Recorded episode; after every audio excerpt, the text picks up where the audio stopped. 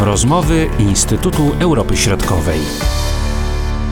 Jak zwykle witamy naszych słuchaczy w rozmowach Instytutu Europy Środkowej. Marcin Superczyński przed mikrofonami i Szczepan Czarnecki. Witam Cię Szczepanie. Dzień dobry. No i można powiedzieć, że stało się. Wiemy, kto został prezydentem Republiki Czeskiej. Zgodnie z przewidywaniami, można powiedzieć, do pewnego oczywiście stopnia, Petr Paweł, czyli były dowódca e, wojskowy, były generał, no teraz e, polityk co możemy powiedzieć o tym głosowaniu? Jak je zinterpretujesz? Jednak spora przewaga e, między Babiszem a Pawlem e, z jednej strony, ale z drugiej strony, czy to było miażdżące zwycięstwo? Myślę, że e, to zwycięstwo było bardzo dosadne, bardzo widoczne i niewątpliwie no, wskazało, jak dużym poparciem cieszy się Petr Paweł. Może nie możemy tutaj powiedzieć, że było miażdżące. Ciężko też określić, czym jest miażdżące zwycięstwo, ale jest to jednak kilkanaście procent e, różnicy głosów, no i e, prawie milion głosów oddanych więcej na Petra Pawła, który równocześnie jest e, prezydentem, który w historii wyborów powszechnych zdobył tych głosów właśnie najwięcej w Republice Czeskiej, plasując się przed dwoma poprzednimi głosami, głosowaniami, kiedy wygrywał Miloš Zeman. No i musimy tutaj też dodać, że przy największej frekwencji jeżeli chodzi o wybory prezydenckie, a trzeciej największej frekwencji we, we historii Czech po 1993 roku. Także zdecydowanie możemy wskazać, że jest to bardzo silny mandat społeczny, który Petr Paweł uzyskał. E, no ale jeżeli miażdżący miałoby wskazywać na to, że e, Andrzej Babisz po prostu e, dostał ten znak od społeczeństwa, że ma skończyć z polityką, to zdecydowanie nie. Tutaj musimy ciągle pamiętać, że o ponad dwóch e, milionach głosujących na wyborców na Andrzeja Babisza. To jest ciągle bardzo duży kapitał polityczny, który oczywiście może przełożyć się w późniejszym czasie na działania samego e, Babisza i opozycyjne, jak i w kolejnym głosowaniu parlamentarnym, bo e, w tym kontekście możemy najwięcej domniemywać. To była ponad 70% frekwencja, to jeszcze dodajmy, czyli bardzo duża. Natomiast co możemy powiedzieć o tych osobach, e, które głosowały zarówno na jednego, jak i na drugiego kandydata. Jak możemy opisać y, ten elektorat? No to jest e, elektorat jednak mm, bardzo różniący się od, od siebie.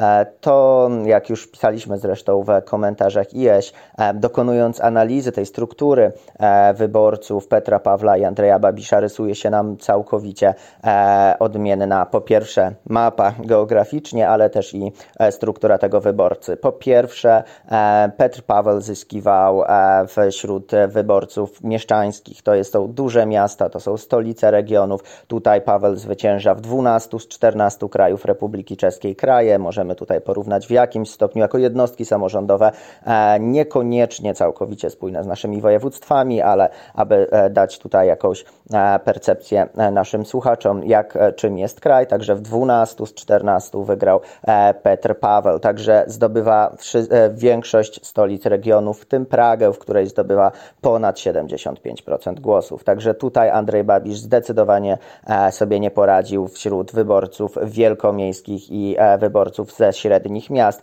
E, równocześnie Petr Paweł miał bardzo duży przekrój wyborców, to znaczy ze względu na płeć, wiek, wykształcenie. Także był kandydatem, który bardziej wpisywał się w ten obywatelski charakter, reprezentując właśnie Czechów. Andrzej Babisz, przeciwnie do Petra Pawła, tutaj zdobywał głosy w większości w miejscowościach mniejszych, w miejscowościach peryferyjnych, no i wśród najwięcej wśród ludności e, we wieku emerytalnym, także jego poparcie było jednak mocno skoncentrowane na, na, na pewnych grupach, na pewnej strukturze ludności w przeciwieństwie właśnie do Pawła. Jak ten wynik wyborczy jest komentowany w samych Czechach? Tutaj zdecydowanie powiedziałbym, że wpisuje się w ten charakter wyniku głosowania. Oczywiście po pierwsze musimy powiedzieć e, najpierw o rządzie. Tutaj e, sama wypowiedź pierwsza Petra Fiali już chwilę po ogłoszeniu wyników, kiedy tak naprawdę jeszcze one były, e, były liczone, natomiast Andrzej Babisz już posiadał różnicę taką, że nie był w stanie dogonić Petra Pawła. Petr Fiala już pogratulował nowemu prezydentowi. Powiedział po pierwsze, że cieszy się, że wygrały wartości, odwołując się właśnie do wartości demokratycznych, które Petr Paweł reprezentował. Po drugie powiedział, że jest to trzecia z kolei wyraźna porażka Andrzeja Babisza, także mieliśmy tutaj i przytyk personalny do Andrzeja Babisza, natomiast sam premier też wskazał na to, że nie możemy zapomnieć, że Andrzej Babisz jeszcze nie skończył, a jego obecność w polityce może być jeszcze długa i nieprzyjemna. I to jest wypowiedź e, Petra Fiali jeszcze e, w okolicach godziny 14.40 e, w sobotę, czyli jakieś 40 minut po zakończeniu głosowania. Kolejno oczywiście, jeżeli chodzi o wszystkie partie koalicyjne rządu, jak najbardziej są pozytywne. Jeżeli chodzi o percepcję medialną, ta też jest również pozytywna. No i odwołuje się oczywiście do tej percepcji zagranicznej, a za granicą te wybory też były również szeroko komentowane. E, pierwsze w Austrii, w Niemczech, e, w Polsce, w Stanach Zjednoczonych, Wielkiej Brytanii czy Francji, gdzie pisze się wprost o zwycięstwie demokracji nad populizmem, o pewnych e, ugruntowaniu wartości europejskich, o utrzymaniu współpracy w ramach Unii Europejskiej i NATO. Także ta percepcja zarówno w Czechach, jak i poza Czechami jest niewątpliwie pozytywna. No i tu od razu odniosę się jeszcze do Ukrainy, gdzie prezydent Ukrainy Wołodymyr Zeleński bardzo szybko pogratulował Petrowi e, Pawlowi z jego zwycięstwa. No niewątpliwie w Ukrainie była to też kwestia bardzo istotna ze względu na to, że mamy tutaj dwóch kandydatów, o czym już rozmawialiśmy wcześniej. Petr Paweł jest osobą, e, jest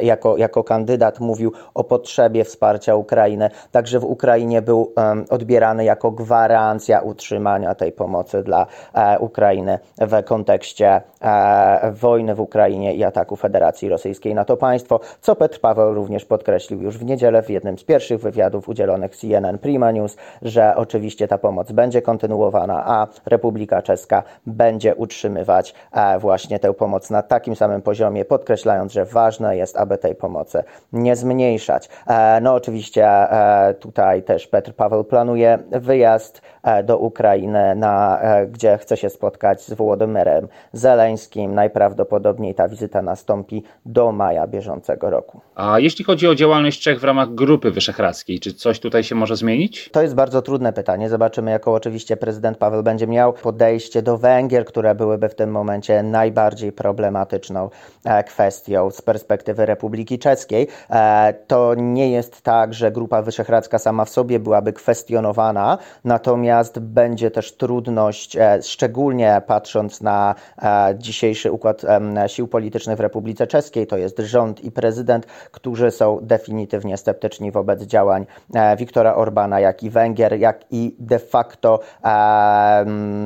Tworzy to problemy spoglądania na Grupę Wyszehradzką przyszłościowo jako grupy, która mm, miałaby być grupą rzecznictwa na poziomie e, europejskim, no i podejmować jednak pewne działania. Oparcie o pewną, o, o wspólnotę e, i doświadczeń, i, i celów e, w tym momencie na linii Czechy-Węgry jest jednak niespójna. Nowy prezydent Czech zapowiada pierwszą wizytę międzynarodową na Słowacji, a później w Polsce. Skąd wynika ta kolejność? No jeżeli chodzi o Słowację, to jest to już tradycją, że po wyborach e, prezydenckich w obu państwach pierwsza e, wizyta odbywa się w państwie sąsiednim. Jest to tradycja, która zostaje utrzymywana od 1993 roku i zawsze prezydent udaje się na Słowację. Tu musimy podkreślić też, że w sztabie wyborczym Petra Pawla e, po godzinie 14.30 pojawiła się Zuzana Czaputowa, także, która również podzieliła się w swoich mediach społecznościowych, wyraziła duże wsparcie dla kandydata, e, no pokazując tym samym, że e, jest on kandydatem, był on kandydatem, a w tym momencie jest prezydentem, który e, będzie, którego będzie darzyła szacunkiem i którego wspierała, także jest to bardzo, ma to bardzo duże znaczenie symboliczne. Natomiast Polska, Polska mm, pojawiła się jako druga, no i jest to jednak nowość, bo jeszcze w debatach prezydenckich prowadzonych przed, przed piątkiem pre, kandydaci, zarówno premier Babisz, jak i Petr Paweł zostali zapytani o swoje planowane podróże, wizyty zagraniczne, no i oczywiście Słowacja w obu przypadkach była jako pierwsza, bo jest to tradycją, natomiast żaden z kandydatów nie wymienił Polski. Przy czym komentarz Andrzeja Babisza dotyczący ewentualności wysłania wojsk Republiki Czeskiej do Polski, gdyby w przypadku, gdyby Polska bądź państwa bałtyckie zostały zaatakowane, kiedy powiedziałby, że tego by nie zrobił. E, w odpowiedzi na to w późniejszym czasie Petr Paweł zapowiedział wizytę w Polsce właśnie w odnośnie komentarza Andrzeja Babisza, także ta wizyta nie pojawiała się jako wizyta priorytetowa. Tu Petr Paweł wskazał, wskazał akurat e, Niemcy między innymi, natomiast Polska pojawiła się właśnie e, w, w odpowiedzi na komentarz Andrzeja Babisza dotyczący właśnie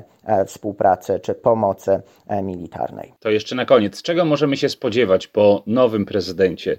Oprócz tego, oczywiście, co już powiedziałeś. Zdecydowanie celem e, w tym momencie nowo wybranego prezydenta będzie spójność. To jest to, co Petr Paweł podkreślił już w pierwszym przemówieniu i podkreślał w kolejnych. To jest silna polaryzacja społeczna w Republice Czeskiej, czego sam nie określił jako wygraną, bo ciężko mówić o wygranej, kiedy jednak społeczeństwo jest tak podzielone, kiedy tak trudna kampania e, jest prowadzona, kiedy w tej kampanii padają takie, a nie inne słowa. E, I tu Petr Paweł powiedział, że ta jedność Czechów jest jego priorytetem, że chce być prezydentem wszystkich i tu możemy spodziewać się zdecydowanie narracji, która będzie e, przyjmowana w tym kierunku. To jest, kampa- to jest prezydentury, która będzie bliższa obywatelowi, ani aniżeli prezydentura Milosza Zemana. To jest prezydentury, która będzie e, bliższa w kontekście e, i tłumaczenia, i komunikacji. E, zwyczajnie nawiązałbym ją może w jakimś stopniu do prezydentury Wacława Hawla, który do dziś jest symbolem właśnie tej obywatelskości Republiki Czeskiej. No i oczywiście Petr Paweł będzie też prezydentem, który będzie wspierał dalsze działania na rzecz Ukrainy. To jest pomocy militarnej, pomocy humanitarnej i pomocy finansowej.